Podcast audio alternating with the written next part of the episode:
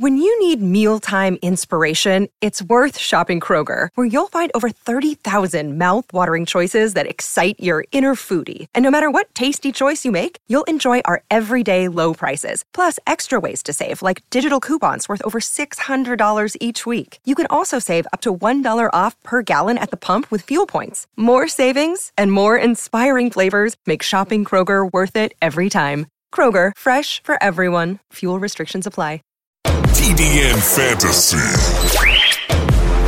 The TDN Fantasy, the TDN Podcast. Fantasy Podcast with your hosts Paige Dimakos, Jamie Eisner, and Jake Arians. Welcome into the TDN Fantasy Podcast. Paige Dimakos, Jamie Eisner, and Jake Arians. And listen, there has been absolutely no news that has happened since we last podcasted. Just uh, a huge retirement, an ACL injury, uh, tons and tons of preseason takeaways because week three is the only week where you actually get to see a semblance of what the offense and defense might look like. Uh, we're going to get into all that. We're also going to get into some trends that have happened over the weekend for people drafting because if you are smart and you listen to this podcast, you haven't drafted yet. You are getting ready for your draft. You're going to draft this week. You're going to draft next week. You're going to draft this upcoming weekend because the reality is all of the things that happened this weekend have a huge impact on fantasy football and the NFL landscape in general. So, Andrew Luck retired. We're not going to get into the listen. The only the only opportunity I want to give here is I know that Jake and Bruce have a very very good relationship with Andrew. So, I wanted to give you the opportunity to just talk about the reaction to it. Um, I obviously got into a fight with Doug Gottlieb. You can see that on Twitter. Uh, listen, the booing from the fans, there's a lot to say, and I have said a lot on social media.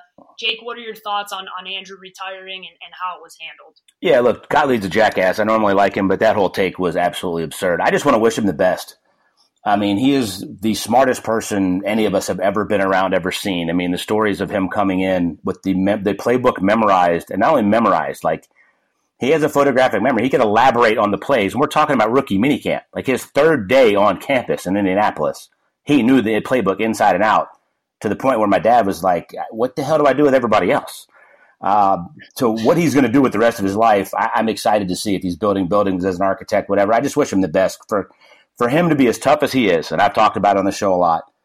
To get to this point where seven years later, when he missed one of those seasons, to be able to retire is just sad. I am sad for the NFL community to not be able to watch this kid and this toughness. And you saw all the videos of getting speared and getting knocked out and be like, good hit, man. Who the hell does that? I mean, that's just his personality of this kid that loves to play the game. And that joy was taken away. So I'm sad for him. I'm sad for the NFL community. I'm happy for him that seems to be at peace with it. Uh, I hope that's actually the case. I'm sure there's going to be some some looking back, and I'm sure this was a very very tough decision to make. But the fans that booed him, shame on you. I'm sure you all had a different reaction 15 or 20 minutes later when you calmed down.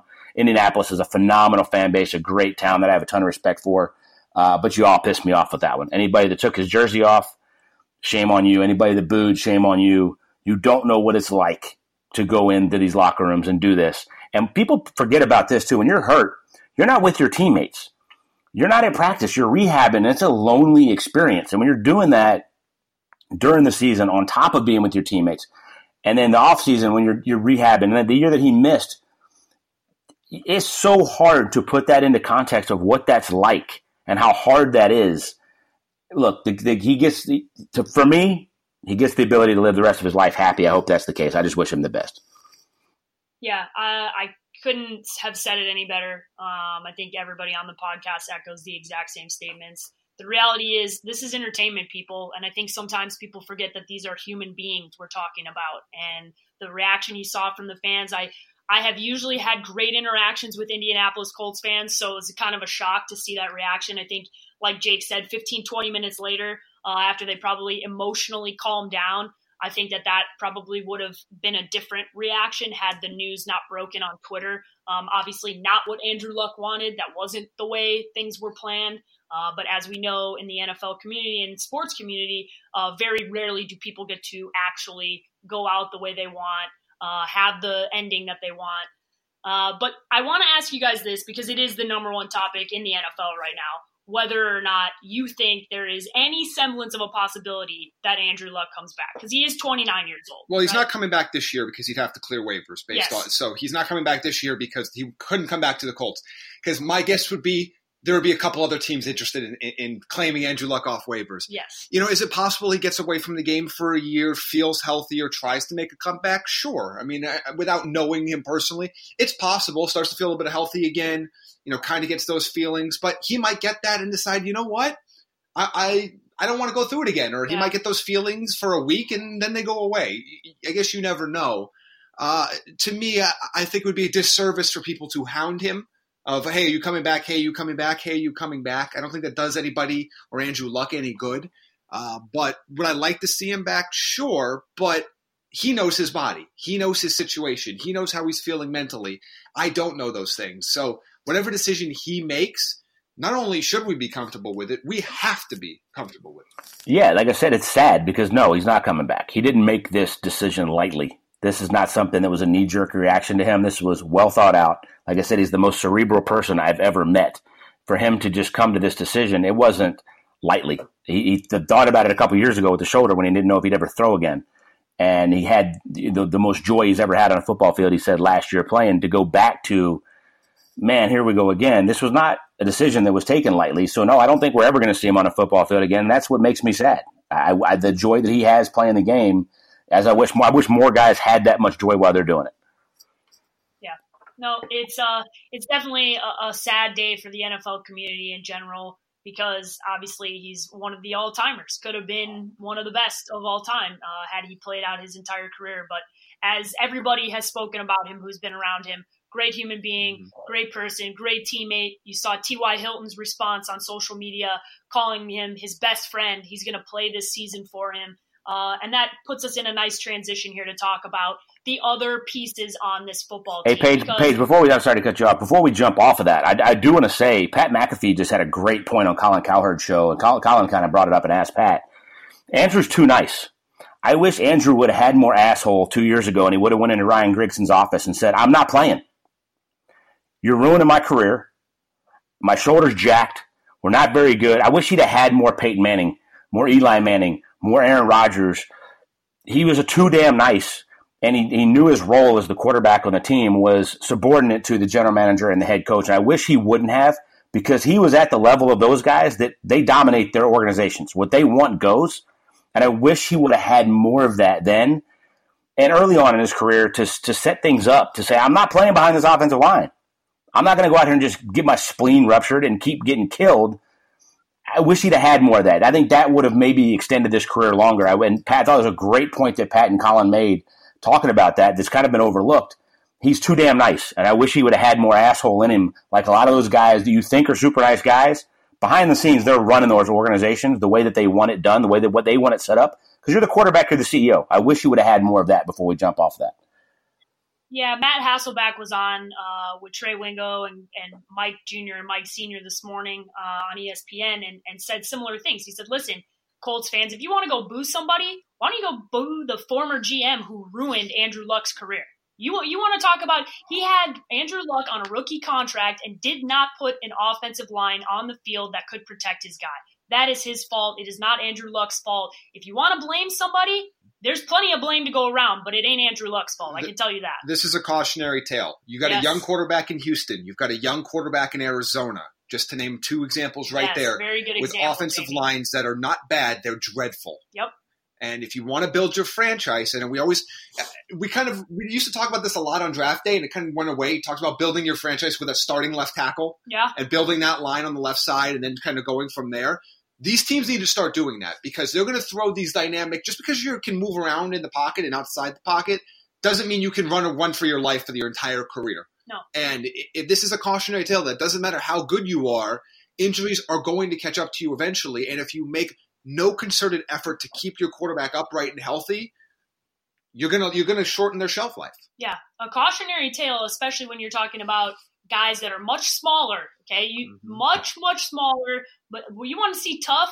We'll see how tough you are after you've taken the amount of sacks that Andrew Luck's taken. He's significantly, he's a big guy. Andrew Luck's a big dude. He can take a lot of hits.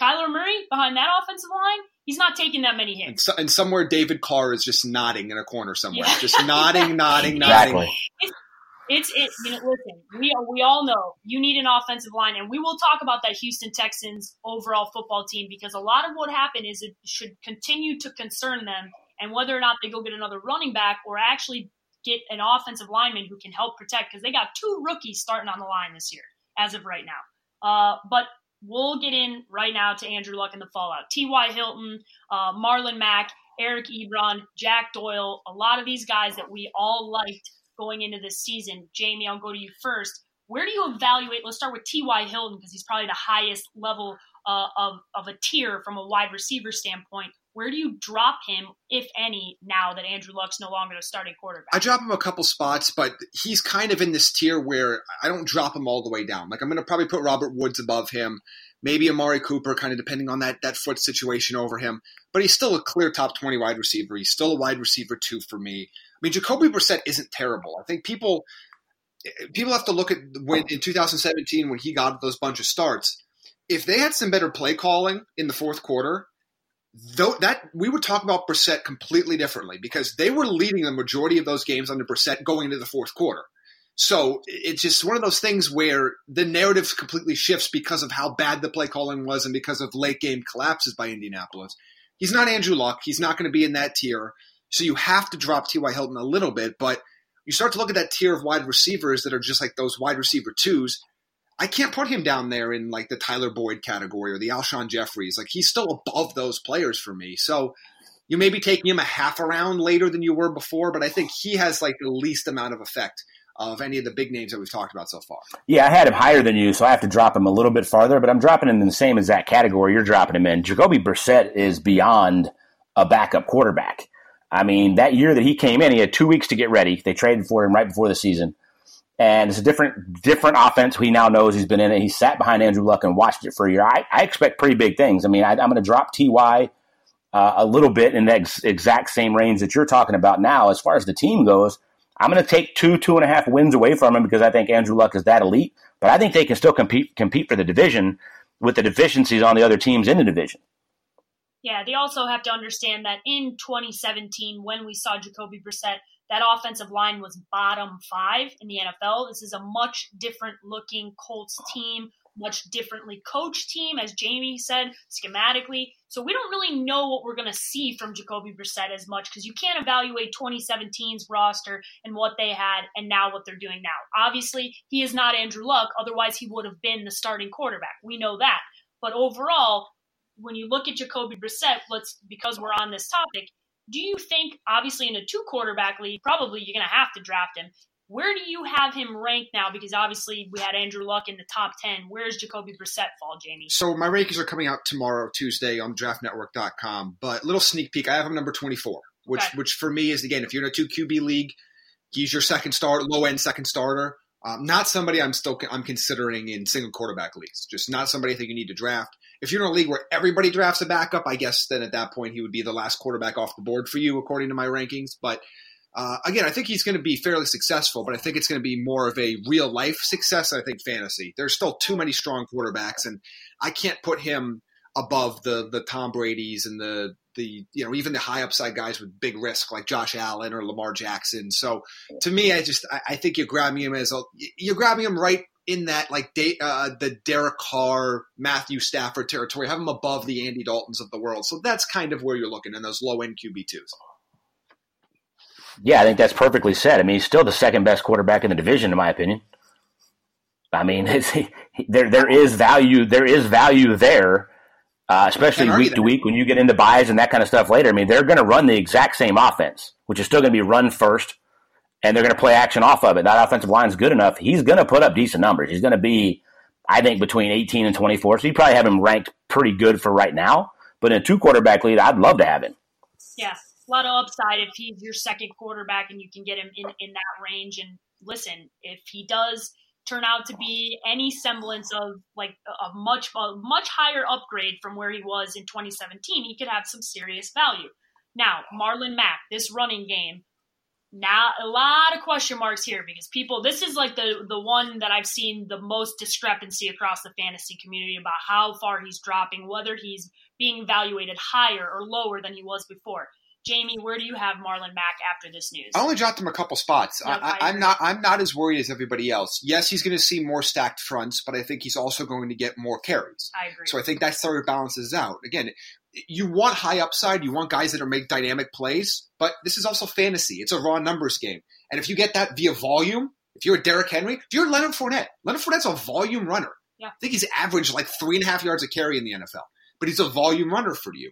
So it, to me, he's still a top twenty running back. He's a he's in that mid to low end RB two for me. I'm not really that worried about him. No, I agree. I don't. I don't think I'd drop him at all. I, I mean, teams are going to stack the box until they get torched, and not every team has the ability to stack the box. Uh, Indy's defense and their front sevens, particularly, is still pretty damn solid, and it's all going to go through him now. I don't know that I'd drop him at all. I don't know that his value doesn't increase through this process. If I drafted him in a fantasy league, I'd feel damn good about it. I wouldn't be that worried about it at all.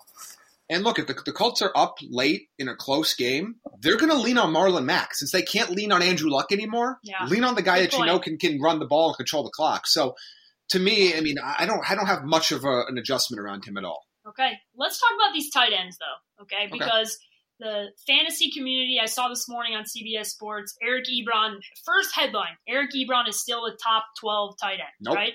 Uh, we collectively on this podcast, after Jamie so eloquently put in our faces so many times the statistics behind what Jack Doyle was doing when they were both on the field. I got one more for you, Paige. Okay, Do, do you know where Jack Doyle ranked among fantasy tight ends in point per game in 2017 when Jacoby Brissett was the quarterback for most of the season? no, go ahead. Ninth. Woo-wee. I knew I knew you'd be Jack. Doyle ain't dropping at all. Jack Doyle's my number 10 tight end. He's going to stay my number 10 tight end. His Okay. value does not change at all. Brissett showed just as much chemistry with him as Andrew Luck did.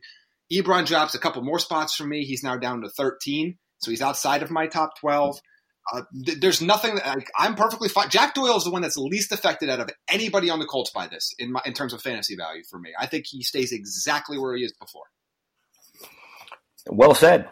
Well said. I think Ebron does have some value there because I think if they have any injuries at, at receiver, especially with Funchess, I think Ebron's going to move around. But I think Jack Doyle is still the guy, and he, they played together. They have that chemistry. Look, this offense isn't going to change. They're going to call the same plays, whether it's Brissett or Andrew Luck. He's 80, 75% of what Andrew Luck is. That's still pretty damn good. They're not going to change what they're doing. So I don't know that a lot of this value really changes a ton. Okay. Uh, how about the other pieces there? You mentioned Funchess, Jamie. Uh, of the other guys on the team that you maybe were thinking about taking a flyer on or getting in some later rounds, what are your overall thoughts on the rest of the offensive pieces? Not much moves. I mean, I, I still like Devin Funchess as a late pick. I have him in one of my teams. I think he's going to get opportunities in the red zone. Um, again, that size can only be helped in this situation. I think. I mean, we, we weren't expecting Devin Funchess to be a major player between the twenties. I think he can have some value there, but that's just not what we expect him to be on the Colts. We expect him a lot of value in the red zone. I think he's still going to have that with him. I agree with Jake, where if Funchess gets hurt, Eric Ebron's all of a sudden very interesting again. But I don't know if Funchess is going to get hurt. I've I've been I've had Parris Campbell off my board for a while now. He's been hurt all off season, and he's a rookie receiver. He's going to be at best the third or fourth option on this team to start. I like him long term, but for this year, just not somebody I'm drafting. So none of their values really change much for me. On Nyheim Hines, I, I guess I drop him a couple spots overall from where you were taking him, but you were taking him so late anyway because I, I don't know if Brissett is going to be as active with throwing him out of the backfield. Maybe Marlon Mack's on the field for more third downs now. Uh, so I, I, that one maybe drops a little bit, but you're taking these guys as flyers late. So really don't change where you've been drafting them. Yeah, like I said, not much changes for me at all. Not much changes for Jake at all. All right, before we move on to the Lamar Miller news, just when we look, because we did team totals, our win totals, we looked at these teams, we evaluated this. There's been a lot of movement in Vegas, all across the board for this division in general. Okay? Have they put a number on the board for the Colts yet? I believe that they have. Um, I know that last night we were looking at different lines to see where it moved, and I know this morning when I was listening to ESPN, they did show that there was movement, mostly on the Jacksonville Jaguars to now, I believe, have, be the favorite in this division to win it all. So, what are your what are, Yikes. yeah? What are your thoughts here? I'll go to Jake first. Now that we know, obviously, we have Lamar Miller and the ACL issue, and Jadeveon Clowney not playing in Houston. We have the Andrew Luck fallout and him not being on this team. And you've seen the Nick Foles, Dede Westbrook connection in, in Jacksonville land and their defense looking pretty good in the preseason. So, where do you evaluate this team overall? Uh, because this division or this division as a whole, because I think there's a lot of question marks. And I, oh, by the way, I didn't mention the fact that Marcus Mariota has looked terrible, and I think that I, Ryan, for one, am shocked. And I'm not, I'm not sure Ryan Tannehill won't be the starter by week three. So, Jake, let's talk about that AFC South in general. Eight and eight. Okay. The whole damn division has the ability to be eight and eight, six and 10, 10 and six. I I don't see a clear cut favorite. I don't see anybody a reason why that they should be better than anybody else, which is why I think Indianapolis is still in the mix to win that division. Uh, Houston has no back end of their their secondary, their defense. Clowney's not happy. Uh, if the, if that defensive line's not healthy, the defense is awful. Their offensive line is terrible. Uh, Indianapolis still has probably the second best defense, front seven. Uh, T- Tennessee played well last year, but I don't know what you're going to see from them. They have no quarterback play. Uh, Jacksonville probably should be, but Nick Foles is not giving me the warm and fuzzies. Dede Westbrook is your number one receiver. Uh, Fournette has to stay healthy for that to be the case, or that defense could be out there again too much. I see eight and eight. I'm not real sure who I would want to pick to come out of this division right now. If I had to say, okay, I'm giving you my favorite to win it, I'd say Jacksonville, but I'm not very comfortable in that at all. Yeah, you don't sound too convincing. Uh, Jacksonville came out pretty pretty slowly there. Uh, Jamie, you got rookie offensive lineman in, in, in Houston, right? That's a huge rookie and mark. bad. Bad wide receivers hurt. Uh, Jadeveon Clowney, as I said, no running back depth with Lamar Miller out.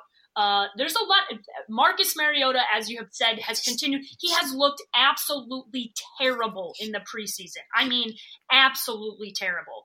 This division is completely all over the map. I'm with Jake. I think everybody looks like you're an average team, and I'm not sure any of you are all that good. If you had to pick one, where are you leaning right now? Uh, I would lean. I guess I'm leaning Houston, but I think eight wins wins this division. I don't think we have a winning record in this division. There, there are just major, correct. there are major warts everywhere. Um, it, it's tough for me because, you know, to me, if we want to make a value bet here, most of the AFC South is right now off the boards at all the casinos. I just took, I looked again, but whichever one has the best odds to make the playoffs, the best uh, best odds for bettors, the plus whatever. Just take them, no matter which team in the division, whatever's the lowest one, because that's there's you're going to yeah. get like two and a half or three to one value because they're all going to be within a few games of each other. Jacksonville's de- defense should be great if they're not on the field a ton. I don't know if Nick Foles is an upgrade yet. That's the problem. They don't have a lot of depth behind Fournette of guys I like. Alfred Blue and Ryquell Arm. I mean, Ryquell Armstead might be a thing. Alfred Blue's not a thing. Um, Jake talked about the receiving corps. You know, DJ Chark, Chris Conley, Dede Westbrook. A lot of unknowns there. You know, Houston's running back situation is interesting. I think Carlos Hyde ends up there, which doesn't excite me. Um, I don't think we're going to get a Melvin Gordon trade there, uh, even though that would be very interesting. Uh, but again, that line is bad. Uh, the receivers are banged up right now. I mean, Hopkins is going to play. He's just normal banged up, but we're going to see Fuller come back. Keke Coutee's got hurt in the preseason. There are a lot of question marks there.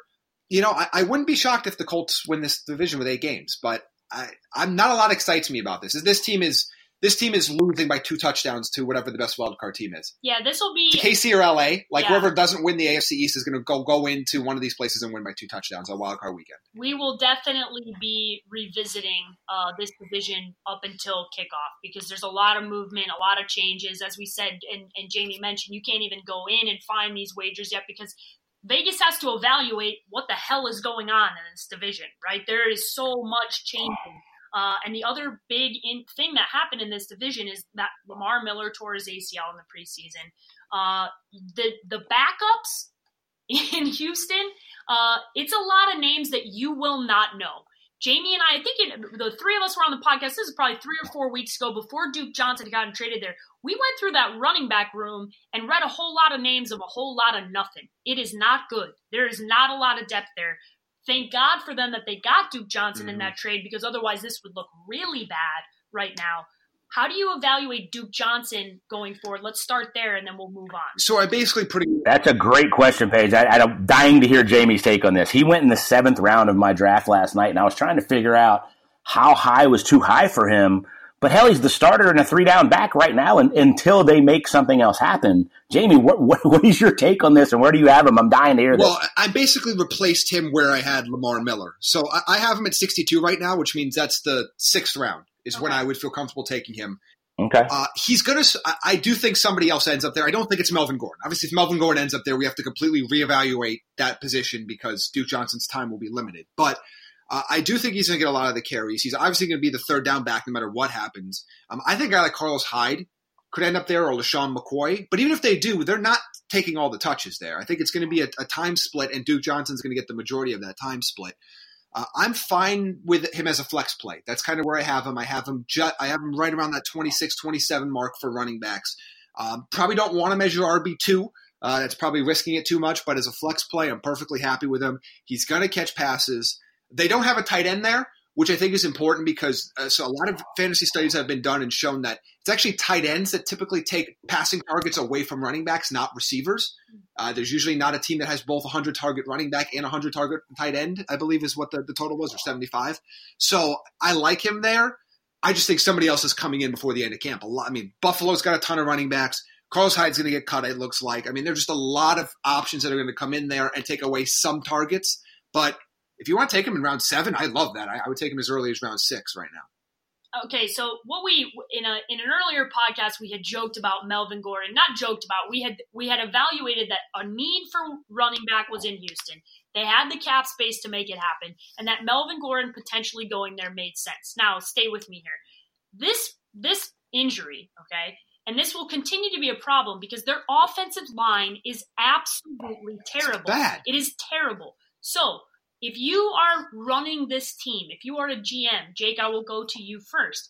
Are you thinking about going and getting Melvin Gordon, or are you taking this as, as Jamie alluded to early, a cautionary tale, and you're trying to go get an offensive lineman because as it sits, you have two rookies starting on that offensive line?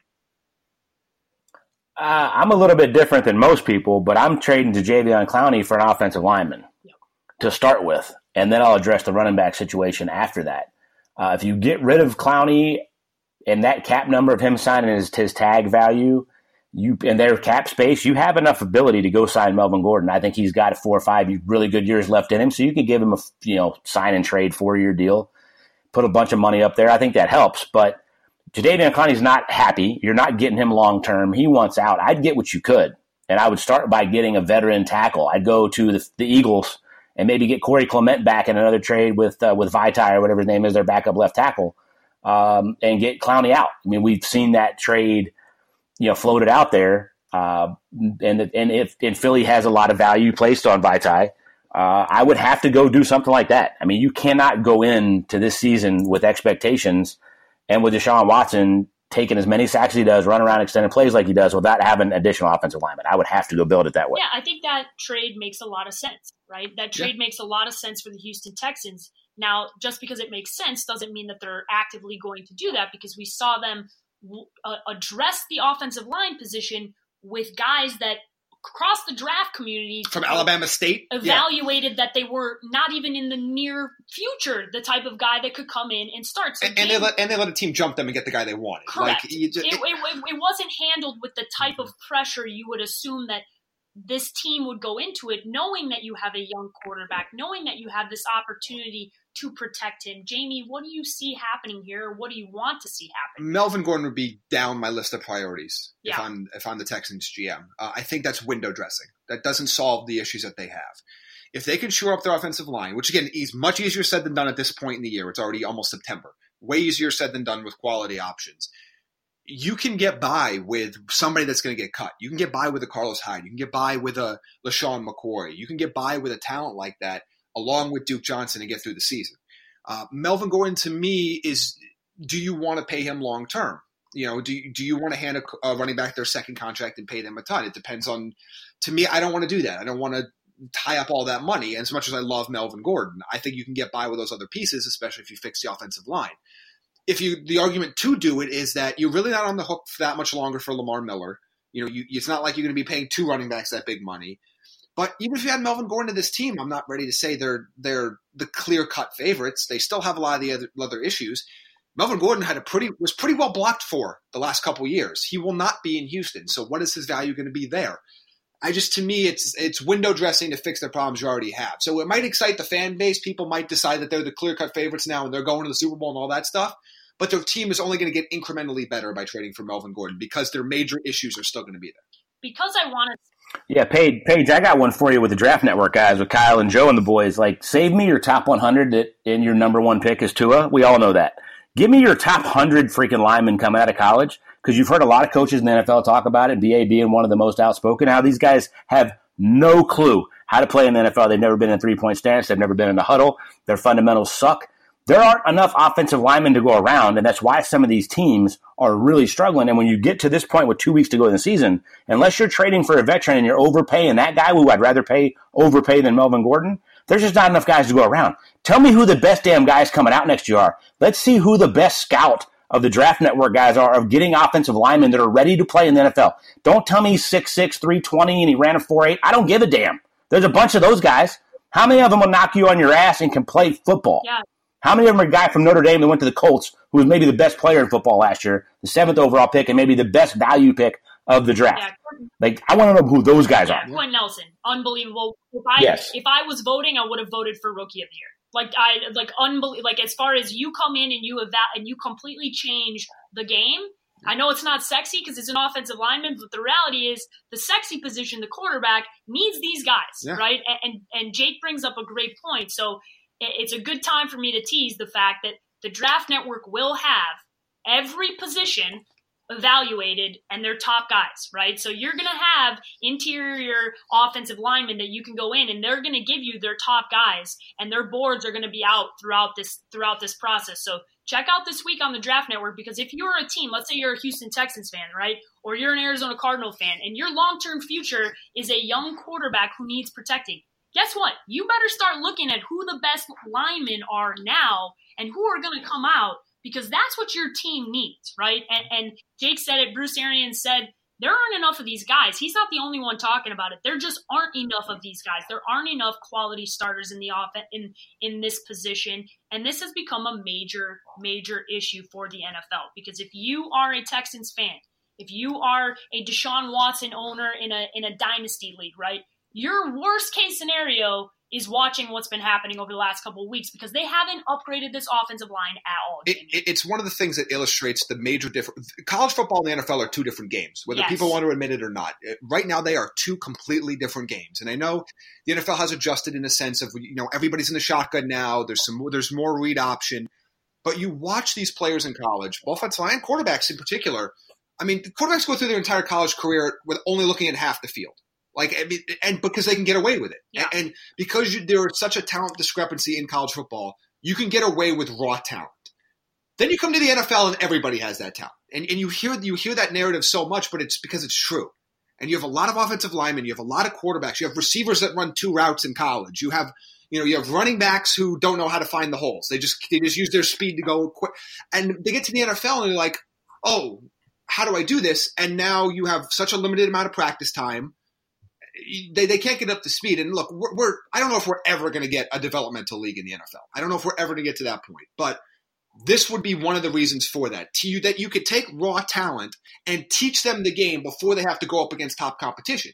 Because now you throw these kids right in there, and they don't and they're going time. up against J.J. Watt or Aaron Donald. Yeah, and guess what happens? They get their ass kicked. Yeah, as as and so does your quarterback, and so do your chances of being good. No, it's uh it's a major issue across the NFL landscape, and I'm with Jamie. I've been waiting for what is logical, right? What is a developmental league where there is an opportunity for guys who are maybe not ready, but they have the talent to get out there for college coaches to start coaching up some of these guys, right? You saw, you've seen certain programs, right? You've seen certain programs go, okay, I know that this is the what we need to do. If you see the University of Wisconsin's offensive line. They are bigger than the average NFL line. They yes. they they are legitimately. I am not joking. Monsters. They are they are by definition bigger than the NFL's offensive linemen, the average guys. They run the football, and it does not matter who is behind them, and they create these unbelievable guys who some have come into the NFL and done really well from a running back standpoint, and some of them haven't. And that's because guess what?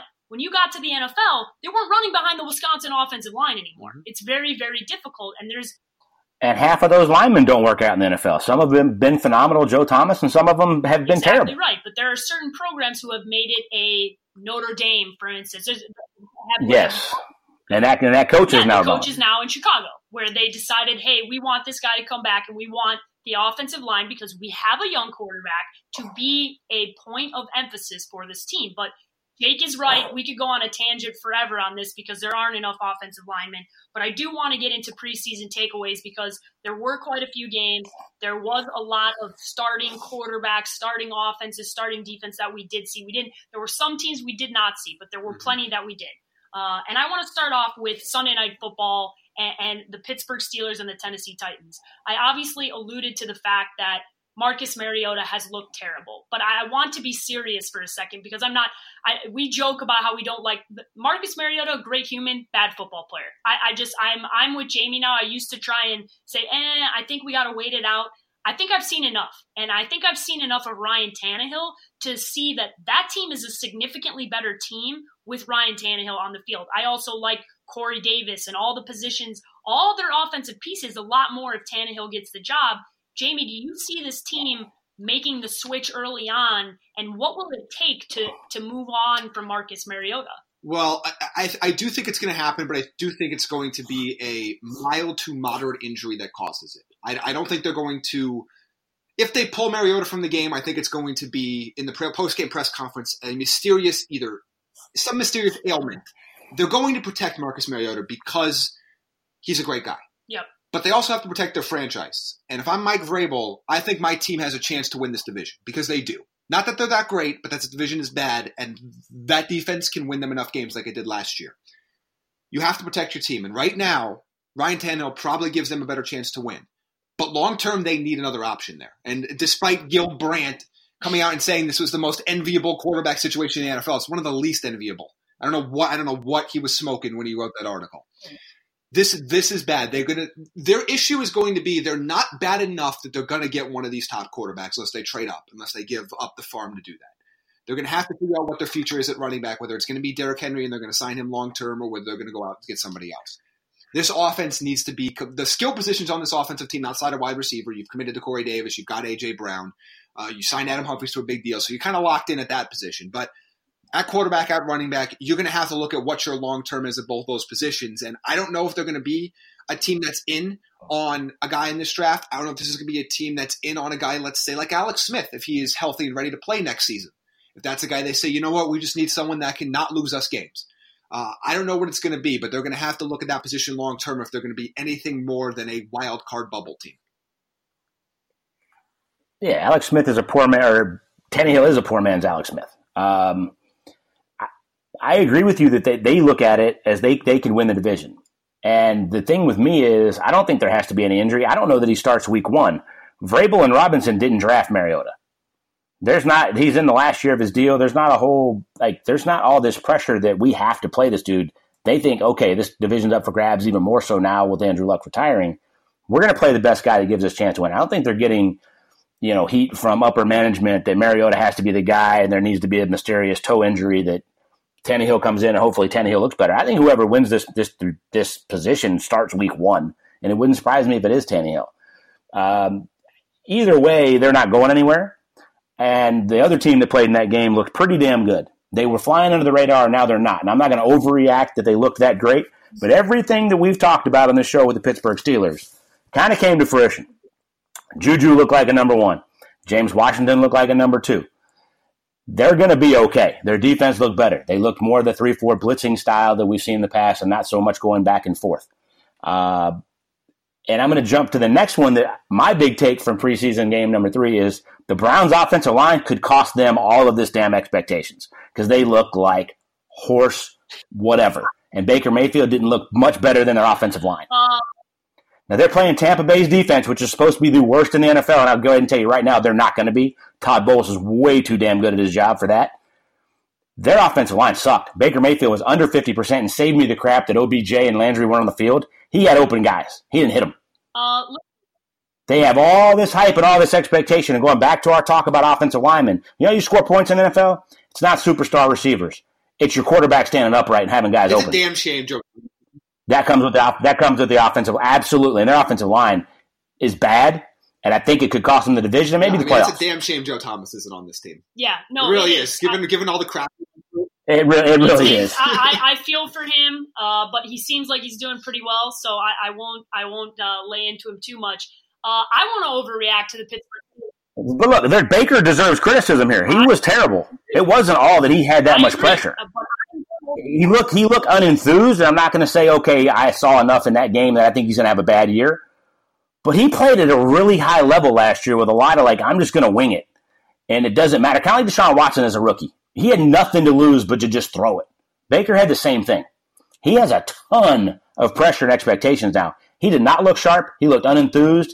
Their offensive line looked bad. I mean, they have some they have some problems. Now, on the flip side, their front seven looks ridiculously good, but they have some deficiencies in this team to be talking about Super Bowl. People that talk about how good they are on paper haven't looked at the starting five offensive line. Here's here's what I here's where I get to overreact, right? Because because I picked the Steelers to win the division, and after all that I've seen, I feel even more confident, right? Because one, the distractions in Pittsburgh are gone. Period. End of sentence. Big Ben looks great. Juju sang his praises all over national TV for everyone to hear, including Big Ben right? The team has great chemistry. You saw the reaction when the third string quarterback, Josh Dobbs, threw a touchdown and Juju's losing his mind with Michele Tafoya on television. This overall, this team looks very good. And and their defense looked good. Their offense looked very good. They had it all put together. Now, I know it's preseason, but in totality, the conversation that I had last night was the Browns currently on the Action Network. I was looking at their line. Their win total is nine and a half, and Pittsburgh is nine. Uh, The whole room was like, I like the Browns under, and I like the Steelers over because I like the Steelers winning this division. They may have come out of the radar a little bit, but I still think that all the conversation is around the Cleveland Browns still. And I'm with Jake. You have to understand that last year, Baker in a bubble, right? There were no expectations. That team winning a football game was a big deal. Now, the conversation is around winning the division and winning the Super Bowl, and that creates a lot of a different environment for your quarterback. Jamie, what were your preseason takeaways, and do you ag- agree or disagree with what where the conversation is? I mean, we've, we've all been high on the Steelers. I think they're both double digit win teams. Okay. Um, so nothing last night really changed my opinion too much. The whole world's been too low on the Steelers except us. I mean, Yeah, and, and a few other people that have talked about it as well. But uh, they, they've overrated the people that have been lost and, and have maybe underrated the the difference from the human side and from the emotional side and from the locker room side. You watch the way the Steelers play; they're they're not acting Steeler like, and what I mean by that is this is not very corporate. This this felt like a corporate team at times last couple of years. That they were going to be like, "Well, we're going to do this, we're going to do it." They're having fun. They're loose. They're playing like they have nothing. They're playing without worry. This is a this is a completely different team, and this has they have a lot more talent on defense than they've had in previous years. That defense is going to step up this year. They've got playmakers. Yes, they're not going to be as dynamic offensively as they were the previous seasons, but they might not have to be, and I don't think they're going to have to be. I'm really excited to see them this year. And by the way, they're very much a Super Bowl contender. Whether people want to talk about them or not, or they're sick of the Steelers or not, they are very much a Super Bowl contender. I am so excited for week one.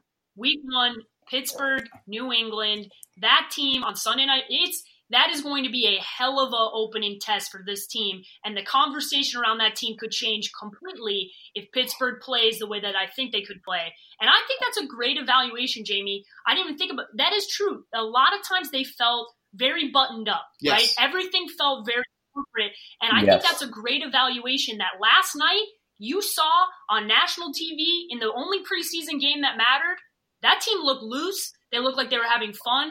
Everything that happened with Darryl Drake and his passing has brought that team together. They've rallied around Ben. They've rallied around Juju as a leader, and I think that's going to be a great thing for this team long term. it's been all off season. Think of the the boat, uh, the lake house stuff with Ben. Yep. Think of the way that Ryan Switzer and Juju have interacted on Twitter. Think about the way that teammates are, are Snapchatting Juju talk, uh, with fans.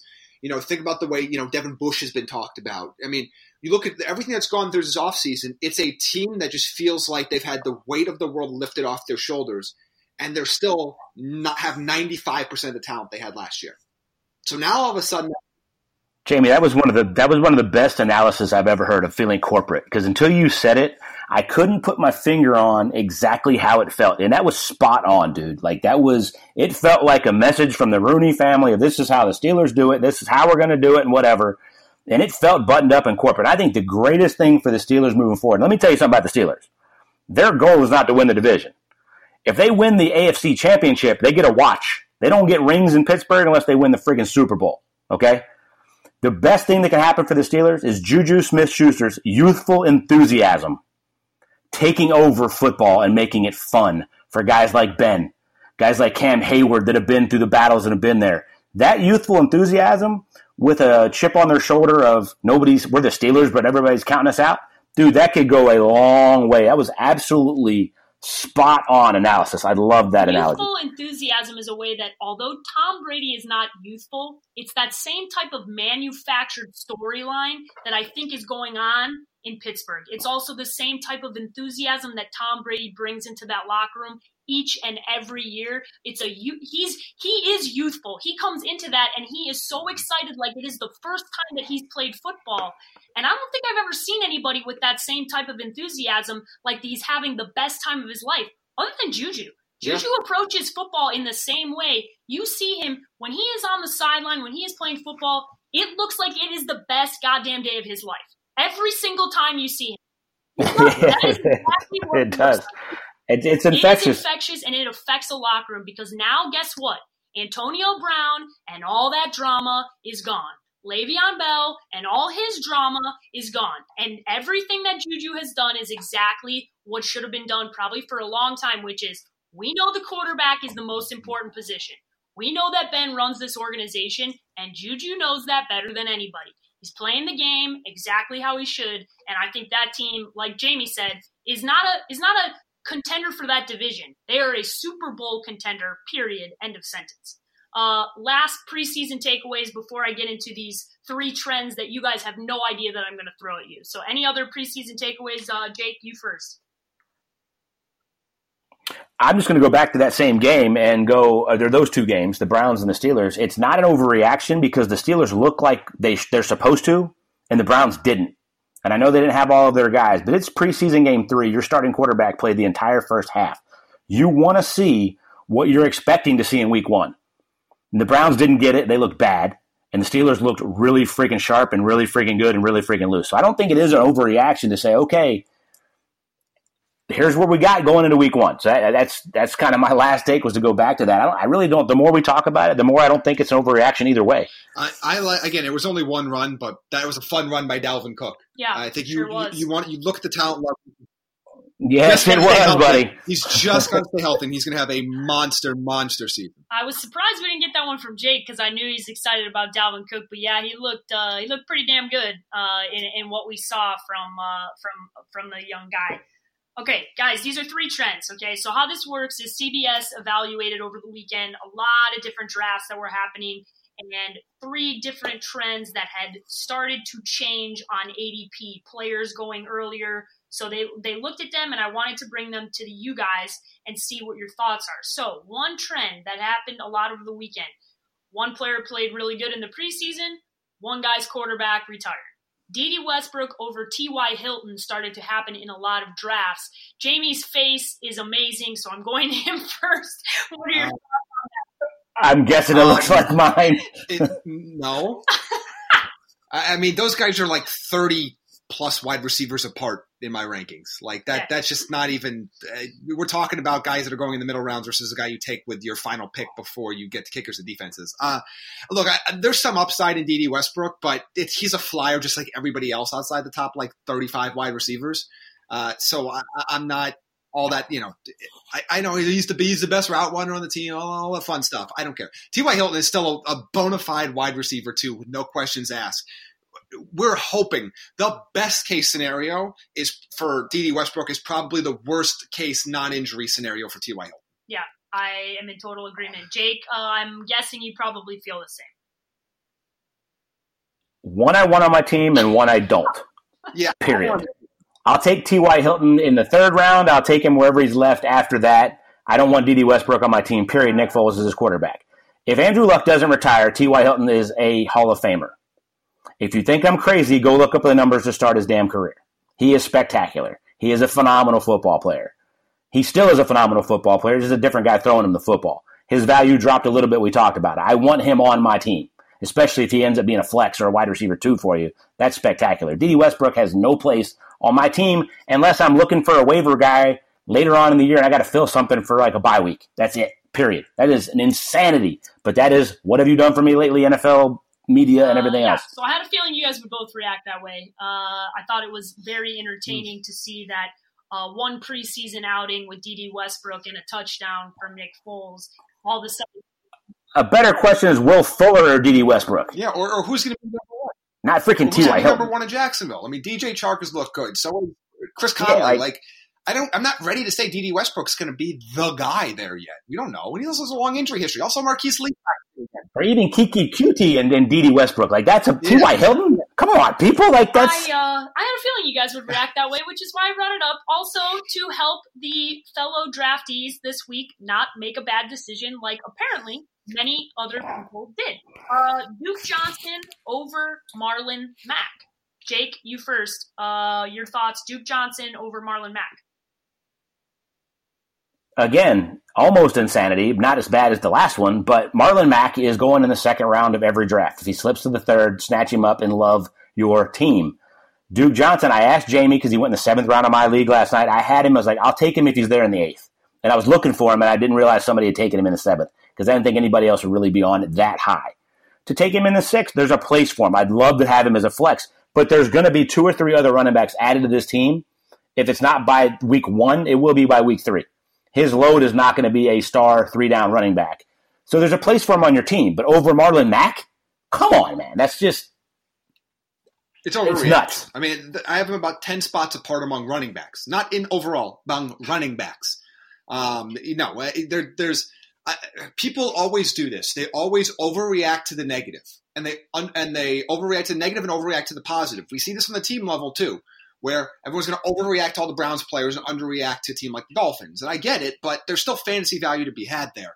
Marlon Mack doesn't drop that much. Like I, am not sure what people think are going to happen. They're not going to put 11 guys in the box. Like I, I like I, Jacoby Brissett's competent. They're, they're they're not putting I don't know, Brandon Weeden out there. Like, I, I, don't know what people think Jacoby Brissett is. We've seen him with this Colts team. And by the way, he's had more time to learn. It's a better system. There's more talent than the last time he was on the field. Yeah. I'm, I'm not sure why people are just assuming this team is going to be a three win team in Indianapolis. It just it makes no sense to me. In a division that's a. Are they putting 11, are they putting 11 people in the box against Nick Foles?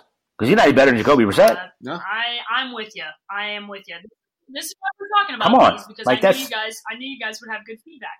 All right, the last one is Matt Breida over Tevin Coleman. A lot of the reaction to what happened in the last preseason. One catch. A lot of what a reaction to what happened in the last preseason game with the amount of touches, what they did with those touches, uh, and certain things you're hearing out of the 49ers camp. Jamie, your thoughts. I can't do that. I, believe in Tevin Coleman. I believe yeah. in his role in this offense. Kyle Shanahan has used him before in Atlanta. We already again, this is usually say, "Oh, this is a new running back, new coach." We don't. No, we know. We we've seen this before. Um, look, Matt Breida had some success last year, but I, I think his he's fast. But I think that is the biggest thing, nice thing I could say about Matt Breida. I don't think he's a premier running back. He's got great speed. Uh, he, you know, he has a role in this team. I think both backs are going to have a role, but I think Tevin Coleman's going to be a lot safer none of these guys are anything more than, I mean, low end flex plays for me right now. Uh, but I would definitely still take Coleman over Breida. Yeah, if you like running back share, then pick your guy. It's going to be 60 40 and it's going to be Coleman. They brought him in for a reason because Kyle Shanahan had him in Atlanta. They know him. He's now a veteran guy. He's the starter. Breida has a role in the offense. He's going to play a lot. And don't overreact because he had one nice catch against a bad Chiefs defense for a touchdown. Come on. Like, this is it's people watch highlights and they go, "Holy crap, Matt Breida had that. Did you see that cut that touchdown? I'm drafting him in the third round." Slow down. Yes, Tevin Coleman didn't do much in the same game, but he had more carries. He's the starter. But they're they're not that far apart for me because I don't like backs that are, you're getting all of this timeshare. They're both going to be on the field a ton. I, I, think this is uh, this was actually one of my favorite shows we've done in the preseason. There was so much news to get into, and the reality is everything that happened had such big fantasy implications, right across the board. The injuries, the retirement, the evaluation of the players, the totality of that AFC South division, and where they're going to end up and what they're going to look like. Uh, like I said earlier on, we will definitely revisit that division. We will talk about when we have actual lines. We will look at it. We will update it throughout this time period. I know we're going to look back at the NFL lines now that we have different information than we did six weeks ago. Um, but we're definitely going to pay extra special attention to that division as there is a lot up in the air. Uh, Jake, any parting thoughts on today's podcast? Yeah, it was fun. I can't wait to get to week one. This uh, this damn preseason. I, I agree with everybody that says it should be shortened because it's driving me crazy at this point. I'm ready to As kick this I. thing off. And one other thing to note: the NFL is getting away from week three preseason being the quote unquote dress rehearsal. Yes. There are some teams that are using it that way. Most teams are not. Some teams aren't even pretending, like the Rams. Like, yeah, we don't care. We're not playing any starters. Mm-hmm. So uh, we're, we're uh, I think there's it's an archaic view to say, well, week three is the best representation of what this team's going to look like in week one of the regular season. I think we are so far removed from that, uh, and we have been for a couple years now. So again, don't again we, we talked about this last week or on our mailbag show, and yeah. we asked whether or not people overreact to the preseason. I say it's yes and no. Look at the overall training camp and preseason overall, big picture. Take a step back. Is there a trend that has been going for weeks and weeks and weeks? Not for one day, not for one game, not for one play, but for weeks and weeks. Those are the trends you say, okay, I need to start paying attention to this because somebody has been dominating or has been struggling or whatever it is or hurt from the start of camp to the start of the regular season. Then you have to start to care. One big game, one big play, it shouldn't yeah. change your mind because it's not changing the minds of anybody making decisions for actual NFL teams. Yeah, I will address that. I think you're right and I think you're wrong. I think it still is the best representation of what you're liable to see in week one, but you can't overreact from one half of preseason game number three. What you can get is teams like the Rams who have the same offense, same defense, same offense coordinator, same defense coordinator, same head coach, same players. They don't need much. You know what you're going to see in week one. They just want to be healthy when you have new coaching staffs, new offenses, new defense, new players, you can gauge a little bit more. Now, it's still not a great representation. I don't know that it's totally archaic because it's still your best evaluation of what you can expect to see in week one. The teams that actually play their guys versus the ones that don't, you have a better view of what's going to happen. But you're exactly right. Go back to OTAs. How healthy is a team coming out of training camp? Are they getting guys back that they've been counting on for six weeks and they have one week to get ready for the for the regular season? That stuff is a lot more of an indicator if you want to dive deeper than what you see in week three. So I agree and disagree at the same time. But the teams that are healthy and the guys that they're counting on, and you've seen a little bit of them in preseason games, I still think you get a little bit better of an evaluation of teams, teams that you don't. use it as that full dress rehearsal, and there's certain ones that don't, uh, as we've seen. The Pittsburgh Steelers put their full offense out there to show, and once they had one drive, one touchdown, one two point conversion attempt, the Mike Tomlin said, "Yeah, I think I've seen enough." Right, and, and then and then you saw Mason Rudolph come in and, and light it up as well. So I, I think there's certain teams you can glean stuff in, but like Jamie said, you look across the board, you look for themes and trends that have lasted six weeks, eight weeks, right? They started in OTAs, they continued throughout this preseason and this summer, and there are themes going into the regular season that you have to pay attention to. Jake, how can health should health be the biggest theme. Definitely be the biggest theme. How can everybody follow you on social media, Jake? Jake B. Arians on Twitter and Jake Arians on Instagram. Jamie Eisner on Twitter and at J Eisner FFB on Instagram. And you guys can follow me at the underscore sports page with an eye on both Twitter and Instagram. You should follow the show at TDN Fantasy underscore at TDN Fantasy on Instagram. Please continue to send us questions as I know a lot of you are drafting this week and make sure you check the updated rankings tomorrow morning on the thedraftnetwork.com. Save big money at Menards. Let the fresh air in and keep the bugs out with replacement screen for your doors and windows from ADFORS. It's easy to install, durable against the elements, and comes in a variety of types to suit your needs. Repair your screens today with a roll of replacement screen on sale through May 5th. And check out more great deals happening now in our weekly flyer on menards.com. Save big You know, when you're listening to a true crime story that has an unbelievable plot twist that makes you stop in your tracks? That's what our podcast, People Are the Worst, brings you with each episode. I'm Rachel. And I'm Rebecca. We're identical twins who love true crime cases that make you say, didn't see that coming, and we hate the people responsible for them. Listen to People Are the Worst now on Apple, Spotify, or wherever you get your podcasts.